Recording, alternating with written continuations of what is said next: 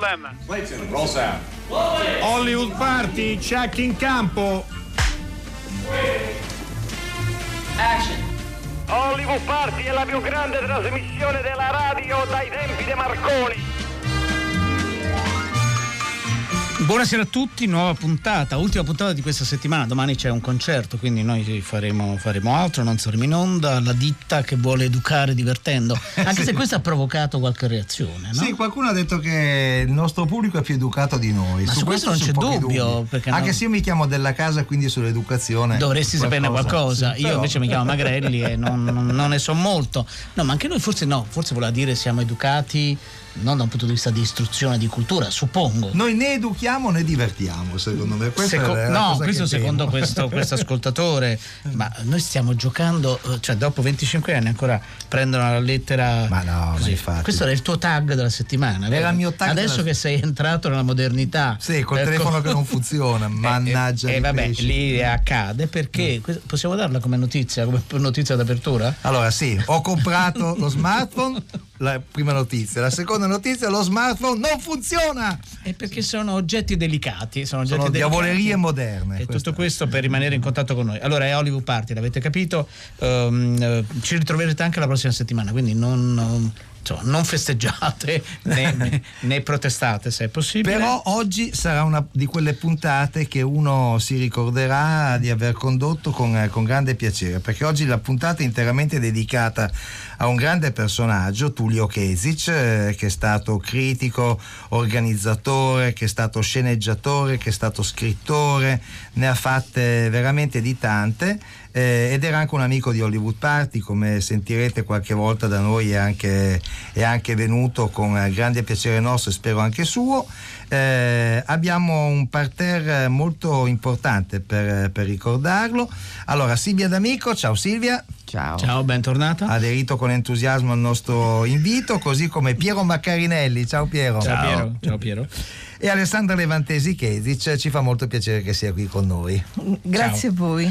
Ciao, ciao. Un po' meno piacere ci fa la presenza di Efisio Mulas. No, eh, che tra diciamo. l'altro lei ha dimenticato tra le tante cose che ha fatto il grande Tullio Kezic che ha fatto anche l'attore. È vero, Eh, è ecco, vero, è appunto. vero. E Ecco, quindi vede? qui sei venuto come collega stasera. Sono venuto soltanto a- a- a- ad omaggiare la figura e a rendere veramente onore a questo grande uomo di cultura, e ma soprattutto a cercare di tamponare gli errori del dottor Della Casa, dottor Magrelli, perché eh, lei capisce, cioè, Però questa sera è vestito benissimo, no? è mo- eh sì, Sono un sì. gilet jaune. Sì. Io ho l'impressione, come le dicevo fuori dai, a microfoni spenti, come si dice in gergo, in- nel vostro gergo radiofonico, che sia un modo per mettersi in mostra rispetto a lei. Ah, per- lo fa per quello, Sì, certo. perché lei gli toglieva un po' di visibilità. Lo metti in ombra. Me- mi creda, mi creda, è meglio ascoltare lei che ascoltare certe fandonie che Non è vero, non è vero. Ma è Mulas, vero, ma è, vero, incredibile. vero. ma- Ma perché non dovevo? Non doveva Mulas. Allora, E a questo eh, punto le tolgo il microfono. Abbiamo qualche, non abbiamo tantissime notizie, poi escono molti film, eh, ve ne segnaleremo alcuni, alcuni li ritroverete nella colonna sonora eh, che è stata preparata dalla- dall'Arcadia. No, c'è una notizia abbastanza singolare perché eh, stanno lavorando, in particolare un regista eh, che abbiamo avuto anche ospite in passato, Leonardo Guerra Seragnoli, credo si dica, no, Seragnoli, credo che sia l'accento giusto, che è il regista di Last Summer, eh, Like Me Back, sta preparando una nuova versione degli Indifferenti Ah. da, da Moravia. Citto Maselli l'aveva fatto. Eh, no? l'aveva fatto naturalmente Citto Maselli, eh, 1964 con un cast molto importante, no? c'era Claudia Cardinale, Ross Tiger, eh, Shelley Winters, Thomas Millian. Thomas Millian. Eh, qui, se non ho capito, sì, ci sono anche, c'è anche un'ipotesi di, di cast, eh, Edoardo Pesce, eh, Valeria Brunini Tedeschi, e poi eh, Vincenzo Crea eh, e Beatrice Granno. Vabbè. Vabbè, vedremo naturalmente. Un- un remake. Un, un- un remake, quando poi uscirà ve ne racconteremo l'esito, insomma, sperando che sia buono naturalmente. Allora, i nostri contatti sono sempre gli stessi, quindi se volete dire la vostra su Tullio Chedice, se volete interferire con la mh, trasmissione, potete fare il 335 5634 296 ricordatevi che siamo attivi anche su Facebook e su Twitter che abbiamo un sito hollywoodparty.rai.it nel quale grazie a RaiPlay potete ascoltare tutte le trasmissioni, anche questa appena finisce, il cinema alla radio e così via. E poi abbiamo anche un quiz, vero Mulas? Eh Sì, ehm, e oggi, eh, dottor Magrelli, parlo con lei. No, mi sono preso eh, la, la libertà di prendere una... Voi sapete che io sto ri- ripercorrendo la storia del cinema attraverso tutte le critiche scritte nella storia della idea, critica cinematografica. Sì, è una, è una bellissima idea. Bella, scusi. bella. E quindi oggi sarà una critica ovviamente di Tullio Kezic. Eh, voglio essere veramente buonista oggi, è del 24 maggio del 1984. Eh beh, si mette anche la Eh, data. vabbè, eh, però non dico il giornale Eh, poi ne ha scritte tratta. pochissime Tullio, quindi E quindi se lei, eh, se uno dei due gentilmente mi può Sì, certo, annunciare il, nume- il di numero come, telefono, come lo eh, dice perché- Steve non lo dice nessuno. 800 050 333. Allora, un frammento della critica dice, recita in questo modo: Poiché siamo alle soglie del 2000, il film potrebbe intitolarsi C'era una volta nel secolo. Il soggetto riguarda l'esilio, l'estraniazione, la vecchiaia o tutto questo insieme.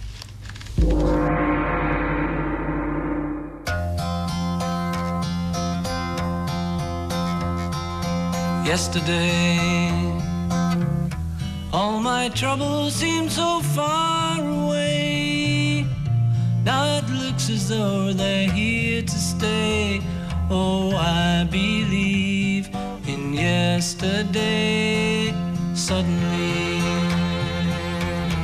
I'm not half the man I used to be. There's a shadow hanging over me. Oh, yesterday came suddenly. Why she had to go, I don't know. She wouldn't say. I said something wrong. Now I long for yesterday. Yesterday, love was such an easy game to play. I need a place to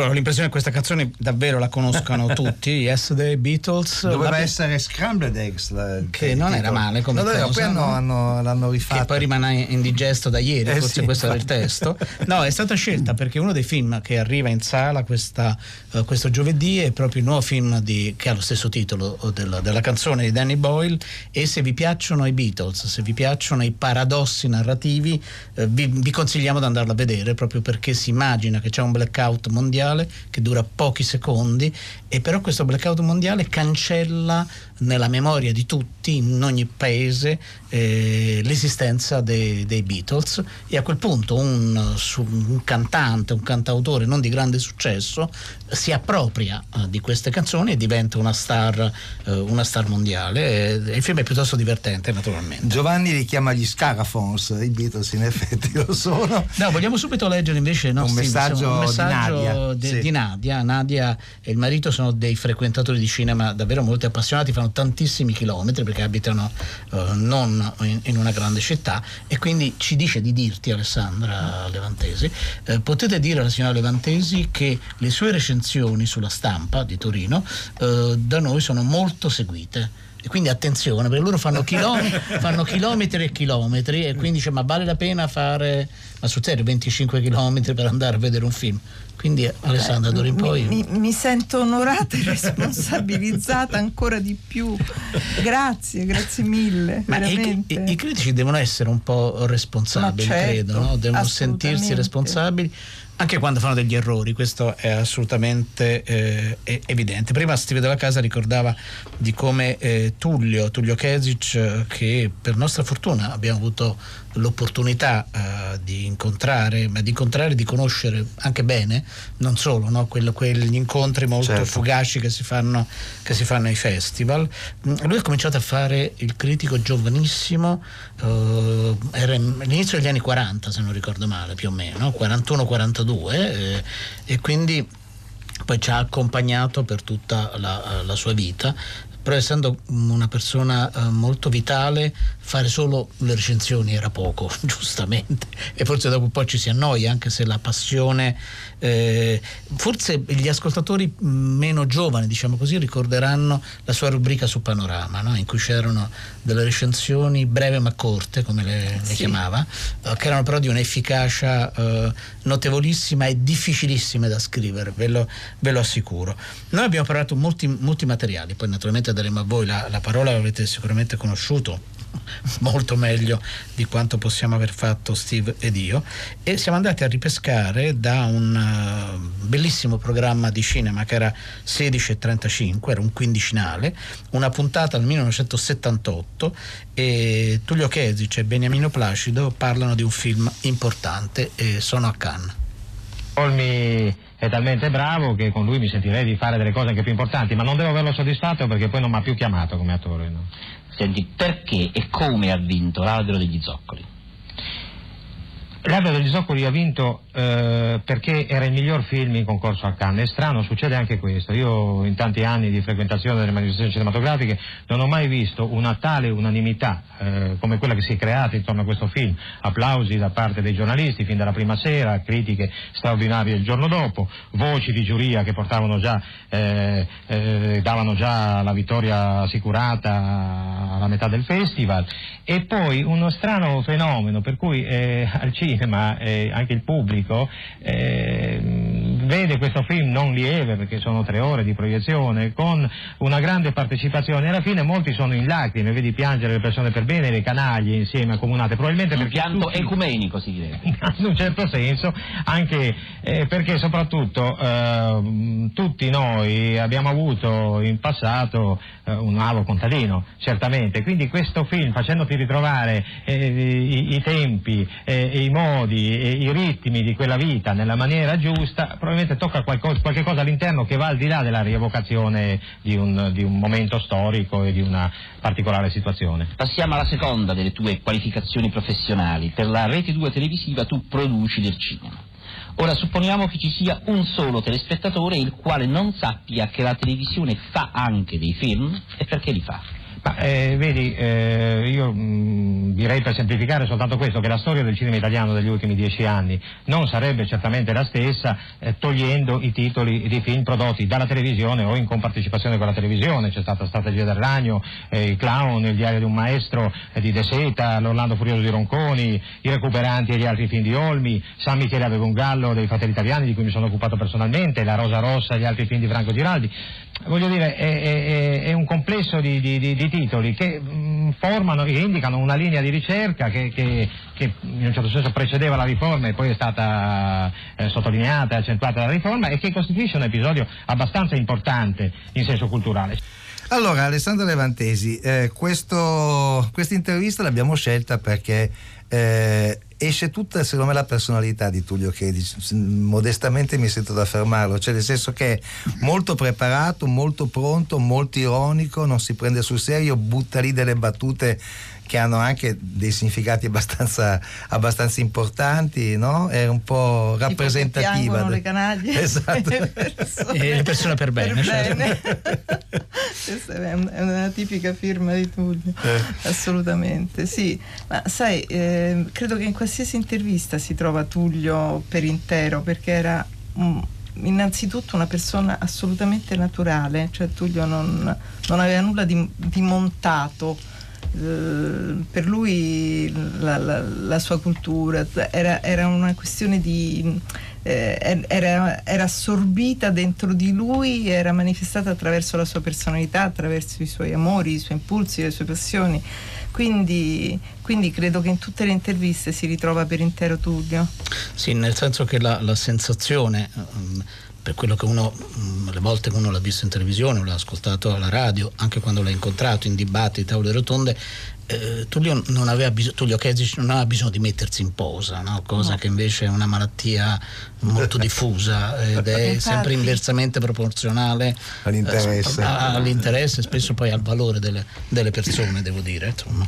infatti ogni tanto quando vedeva certe persone così faceva oh guarda sono truccati da intellettuali No, ma è- che mi sembra una definizione meravigliosa, insomma. Sicuramente una, una si può usare ogni tanto, cioè magari citando la fonte, no? Perché ne incontriamo, Assolutamente. ne incontriamo parecchi. Eh, Molti no? messaggi arrivano qua. Carlo dice: I volumi cinema, rassegne di critica cinematografica che la Universale e la Terza pubblicava anno per anno erano stupendi. E Giovanni dice che la sua monumentale biografia di Fellini è un- per lui un testo sacro. Quindi arrivano riconoscimenti anche ai nostri ascoltatori. Piero Maccarinelli, tu sei stato il regista di Tullio Chesis in più di un'occasione, no? Sì, è incominciato tutto col cinema. Nel senso che la prima volta sono stato un regista di Tullio attore a un Noir Festival con eh, Callisto Codoli, Gianluigi Melica, Gianmario Feletti in una pièce di eh, Stoppard, The Vabbè. Real Spec Around.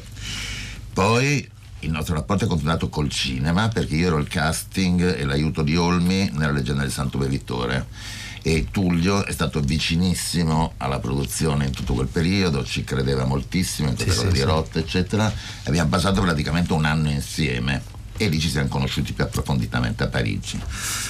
E poi è nato il, eh, il- il sodalizio teatrale. Ho fatto la eh, di Tullio il Fumattia Pascal e La coscienza di Zeno, che erano due testi che aveva ridotto per Luigi Squarzina negli anni 60, ma cui ha poi rimesso le mani per una nuova versione. Eh, ho fatto, gli ho commissionato e lui molto gentilmente, molto abilmente ha accettato eh, una riduzione delle storie ferraresi di Giorgio Bassani, quindi dal Giardino Finzi Contini alle storie ferraresi, con un'idea geniale che ha avuto, che era quella della centralità di Geo Iotz, eh, che diventava il, ehm, colui che ritorna e quindi può ricordare.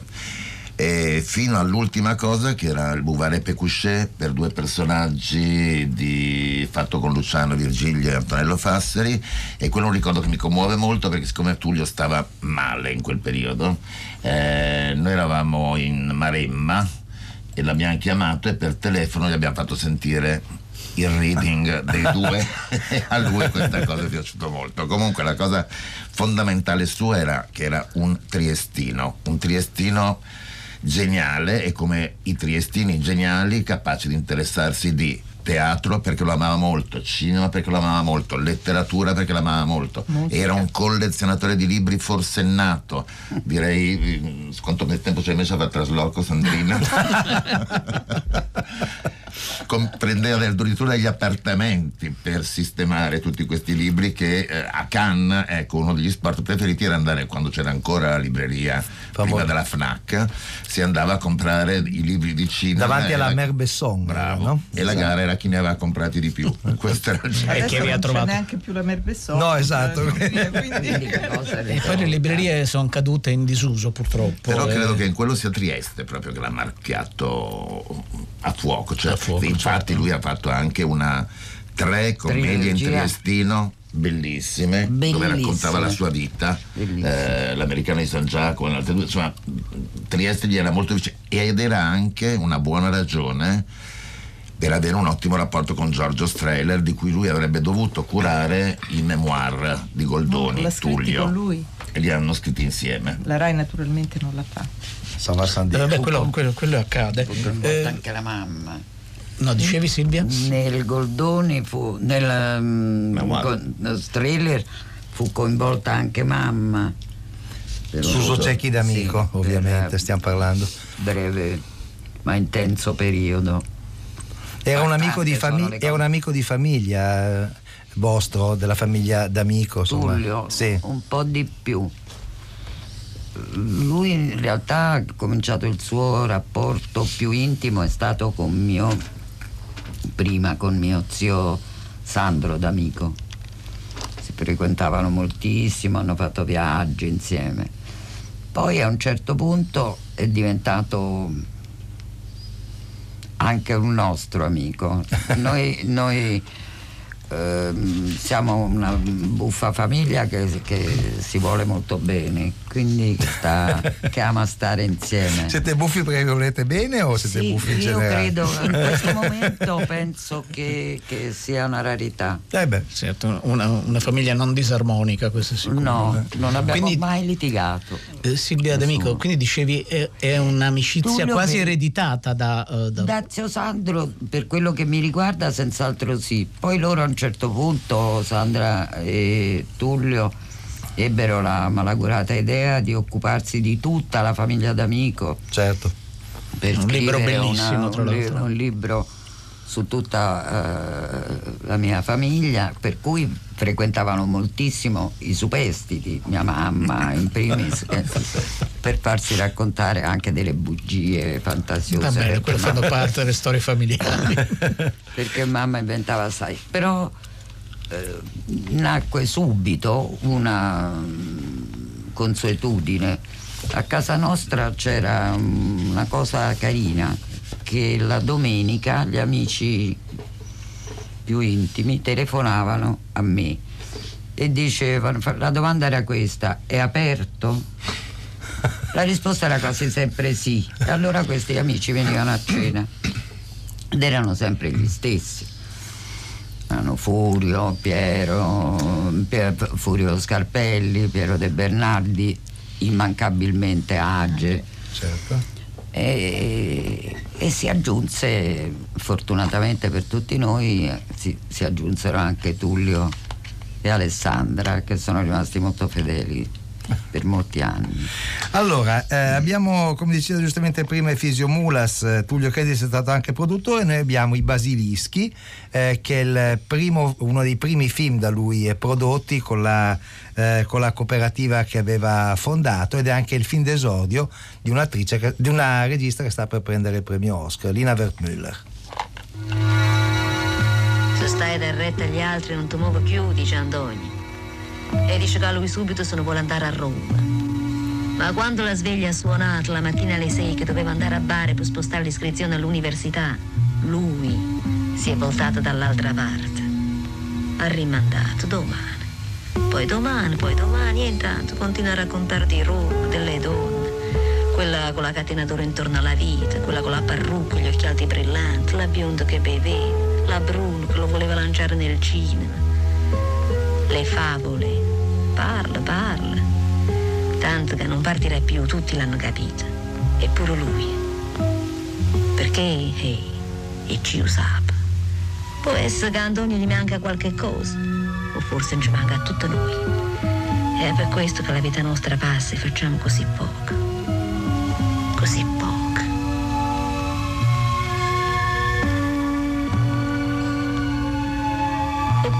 Che siamo quelli che la razza, il clima, il luogo, la storia hanno voluto che fossimo, come dice quel grand'uomo del sud. Bah. Antonio continua a parlare di Roma, Francesco continua a parlare della cooperativa. Ehi. E Roma e la cooperativa sono diventati solo un argomento per chiacchierare. Perché qua si chiacchiera tanto. Si chiacchiera. Si chiacchiera.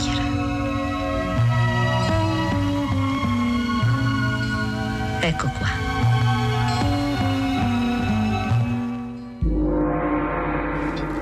Allora, caro Efisio Mulas, Sì. se le dico un numero per il quiz, lei poi dice il quiz. Eh, sì, il il secondo tassello. E allora lo Eh, dico, 800 050 333. Allora, stiamo parlando di una eh, critica di Tullio Kezic. Così va il mondo sotto il vulcano. Questo è il nuovo viaggio a Citera. Addio santi innocenti, tanto vale chiudersi nella nevrosi, nella camera dei giochi o nella reggia di Enrico IV. Vivere è passato tanto tempo. Vivere è un ricordo senza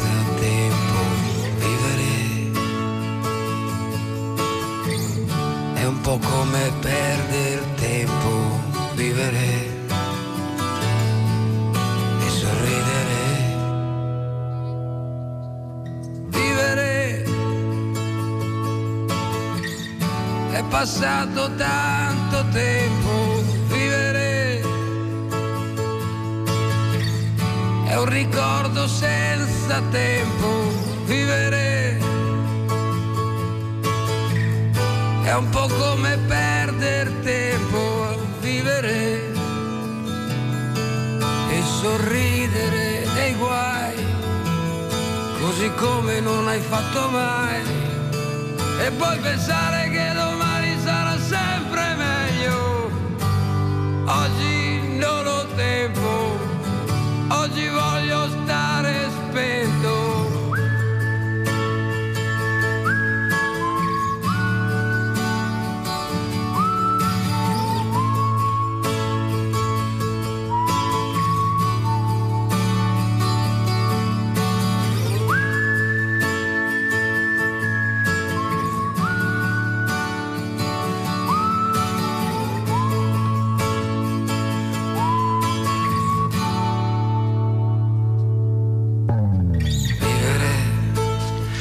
al cinema sì. Edera di, di Treviso dicono che arriva al pubblico dopo un'ora in auto, eh, questo per dire la gente che viaggia per andare al cinema.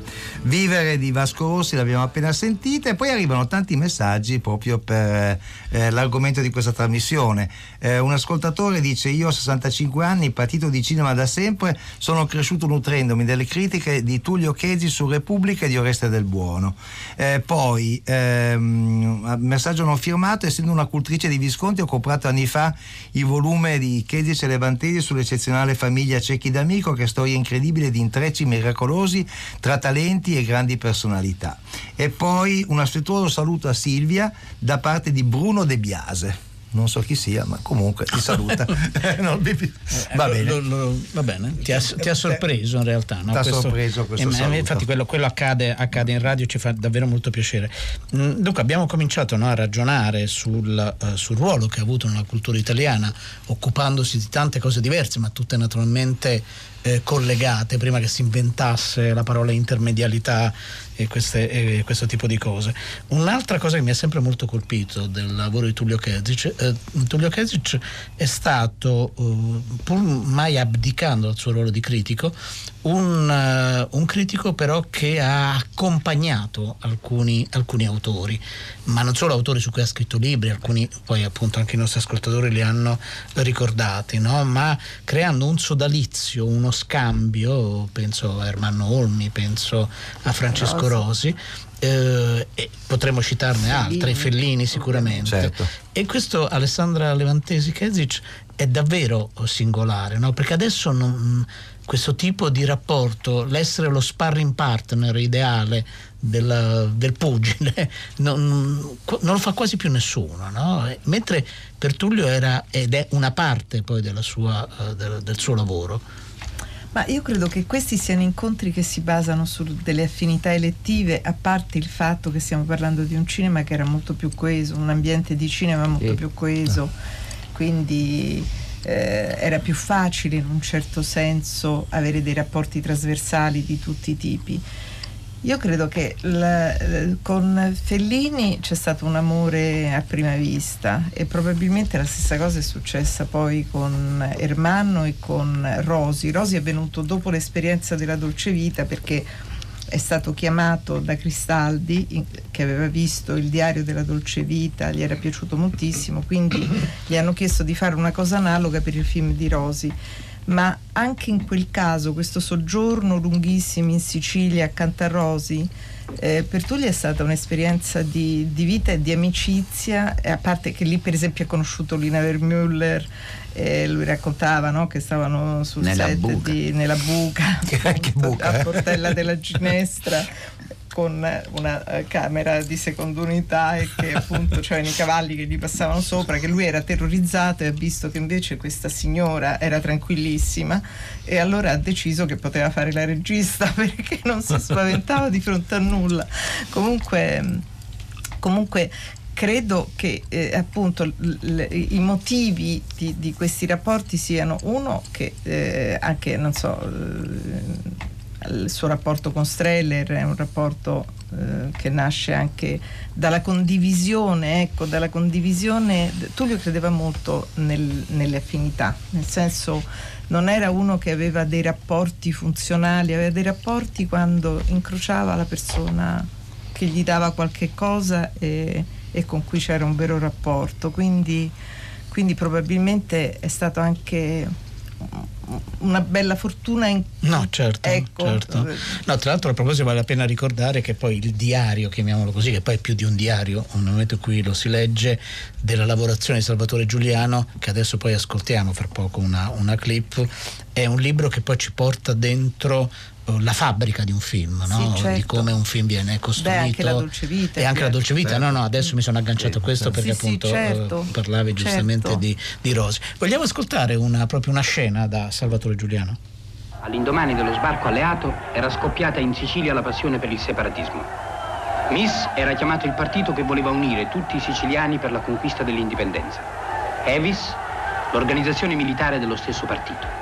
Americani, inglesi, latifondisti e la mafia appoggiavano il movimento. Azioni di guerriglia tra separatisti e forze dell'ordine provocavano morti e feriti da una parte e dall'altra.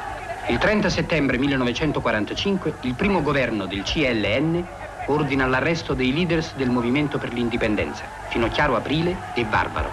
Bisognava conquistare l'indipendenza prima che la guerra fosse finita in continente, per mettere il governo italiano di fronte al fatto compiuto. Ora è tutto inutile, ogni giorno che passa è sempre peggio. O rinunciamo sin d'ora all'insurrezione o scattiamo subito senza perdere un minuto. E con chi la fai la rivoluzione? Con i ragazzi? Ci sono attualmente in Sicilia 37 bande di fuorilegge, 37!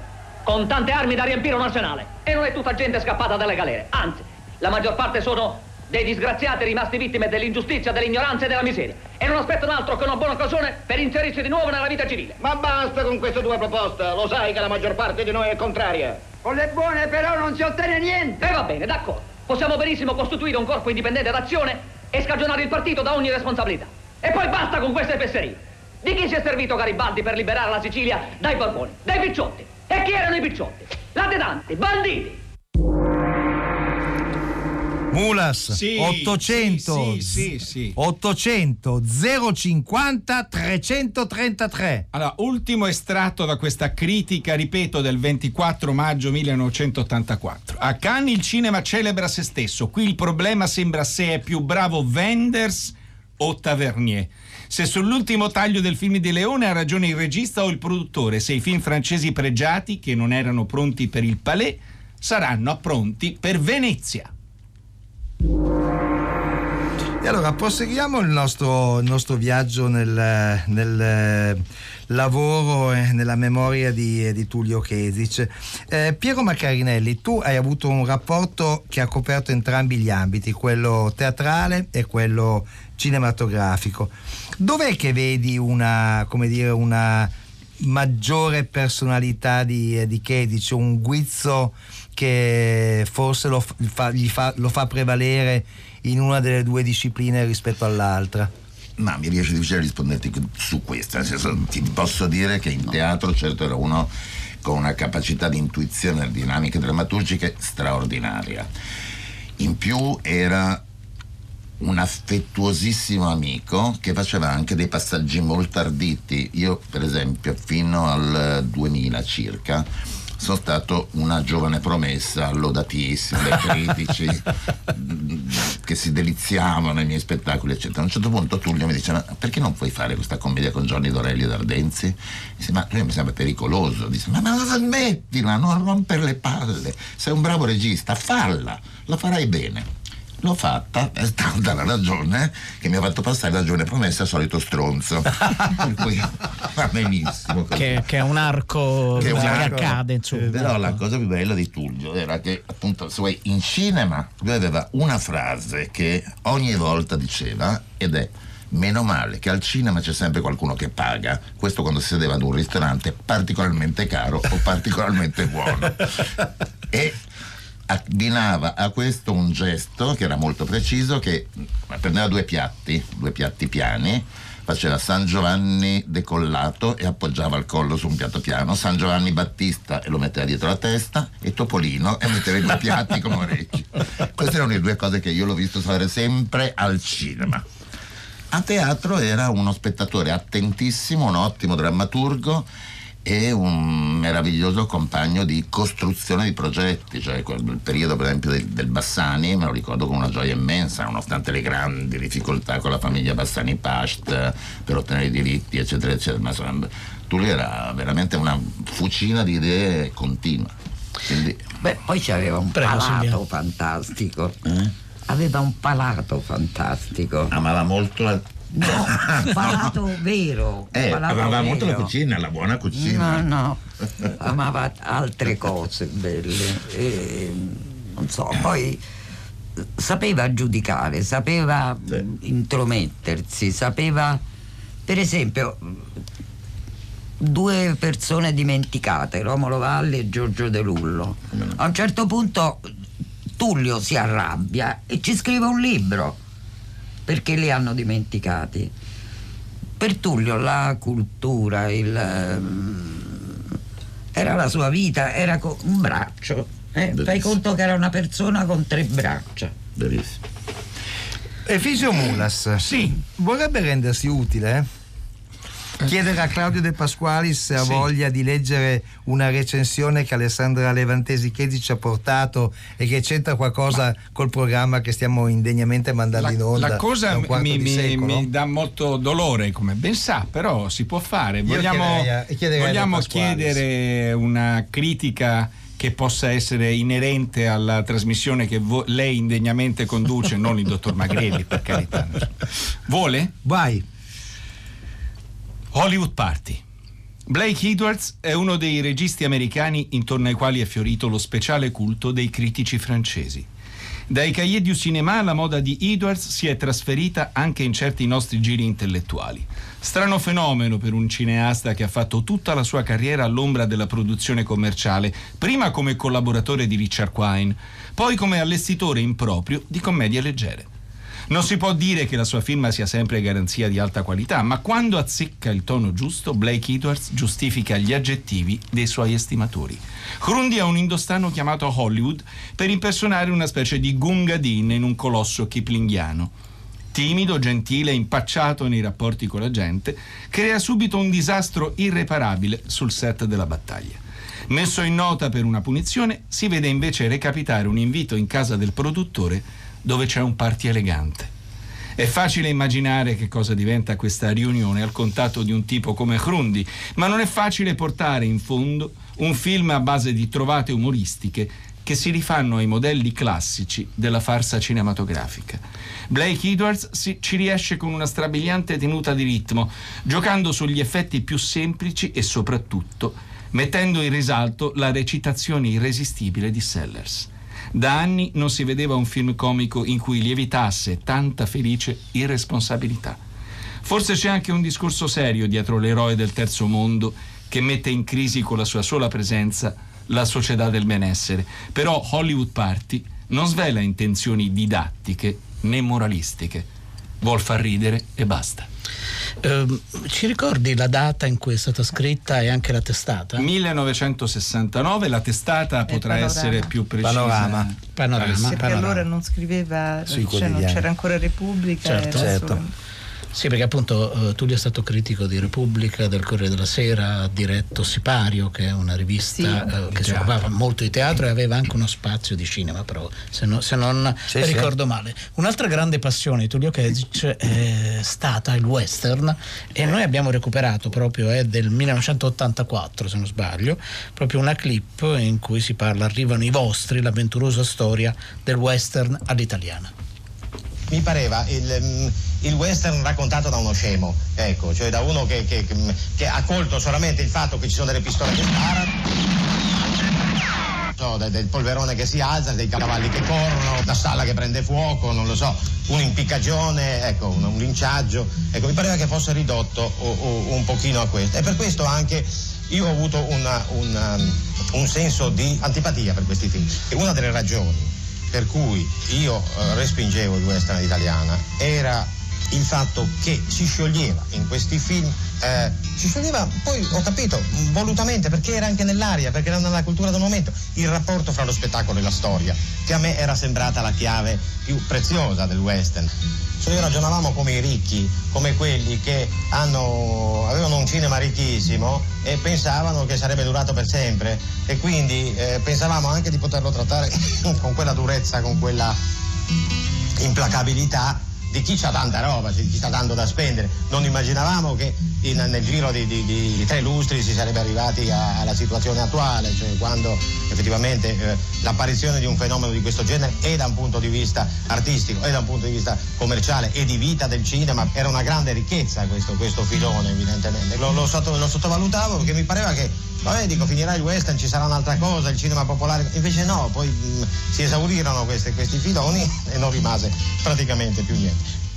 L'ho detto all'inizio della, della trasmissione e lo ripeto con una punta d'orgoglio. Tullio Chedis è stato anche più volte ospite a Hollywood Party. È stato per noi un onore averlo, per esempio il eh, 3 settembre del 2008 eravamo a Venezia, lui arrivò praticamente credo 5 secondi prima di quando era previsto, infatti io e Alberto Crespi eravamo preoccupatissimi che non arrivasse, invece è arrivato perché doveva parlarci di un film peraltro che io adoro, che è I Recuperanti di Ermanno Olmi. E sentite cosa ha detto Tullio Kesic a Hollywood Party.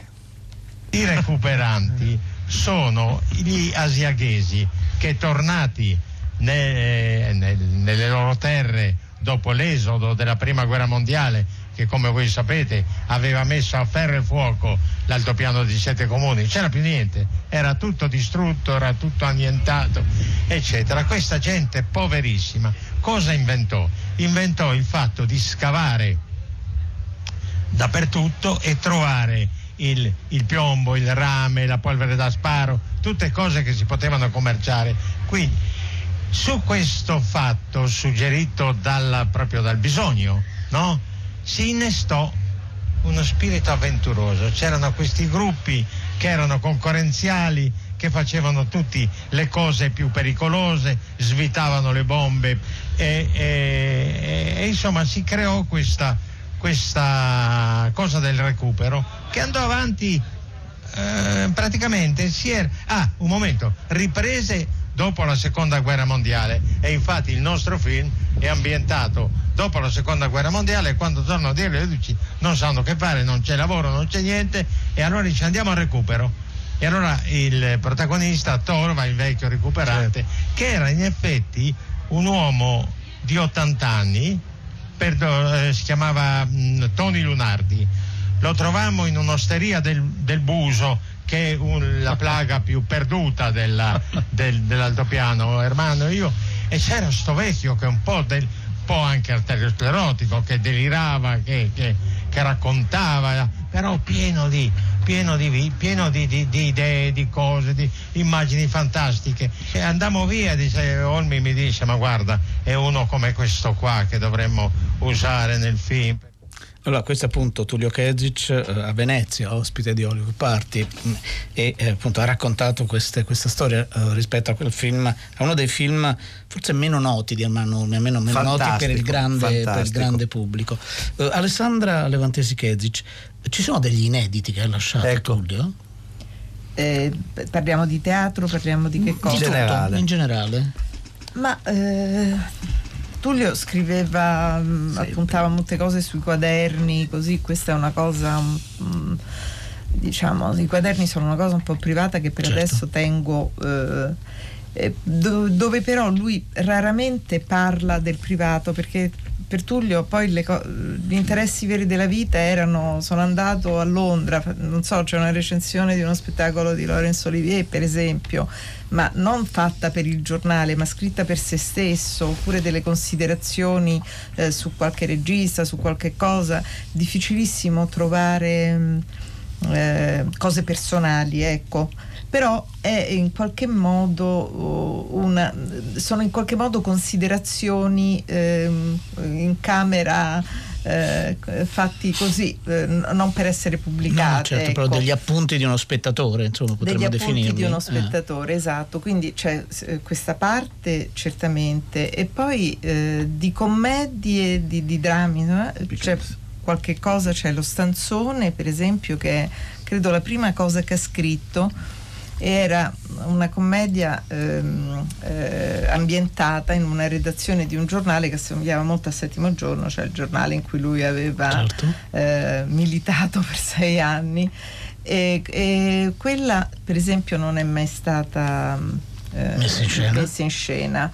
Poi mh, ha fatto un Picasso che era previsto per eh, Anthony Quinn, figurati per Anthony Quinn e poi mh, la cosa è andata che poi non, non c'entrava molto come diceva giustamente Tullio solo per l'altezza però eh, secondo me è piuttosto affascinante una notte di Picasso e, e quella è un'altra cosa che è rimasta nel Ci cassetto candidiamo, ci candidiamo per eh, dare spazio lettura. a queste cose, perché Claudio De Pasqualis, se il Fisio Mulas lo porterà ancora, potrebbe essere un ottimo interprete di questa situazione. Guarda, ho tentato disperatamente di sapere se c'era un reading di una cosa scritta di un, eh, di un mio vecchio progetto, ma pare che non esista.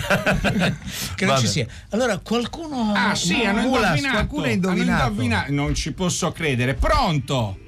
Buonasera, Il suo nome da dove chiama? Willy, siamo da Milano, in provincia di Venezia. Ma è un coyote o Sì. un ascoltatore? Eh, qual, era la, la- da- da- qual era il film di cui abbiamo letto questa critica? Eh, Paris, Texas di Wim Wenders. Bravissimo. Attento, tratta bene il bip bip, mi raccomando, Willy. Eh? Ok, grazie. Ciao, Grazie, congratulazioni, buona Ciao. serata. Complimenti. Allora, eh, la sigla, trasmissione titoli di, di oggi, coda. eh sì, purtroppo è finita. Allora, realizzata da Francesca Levi, Maddalena Agnisci, Luciano Panici, Riccardo Amorese, Alessandro Boschi, Erika Favaro, Alessandra Levantesi, grazie, Piero Maccarinelli, grazie. Silvia D'Amico, grazie, il dottor Enrico Magrelli, grazie anche a lei, il dottor eh, fosforescente della casa. Ma dove va con questo? Eh? Dove va con questo? Visto che si è fatto bene? Ma ho da fare, ho molto da fare. Ho capito, vabbè, Ho c'era, impegni culturali. c'era anche diciamo. Fisio Mulas, ma insomma questo No, no, importanza. anche Adesso Claudio rimanete Pasqualis. eh, su Radio 3 e non vi muovete da lì. Nel modo più assoluto, noi ci ritroviamo lunedì prossimo. Andate al cinema.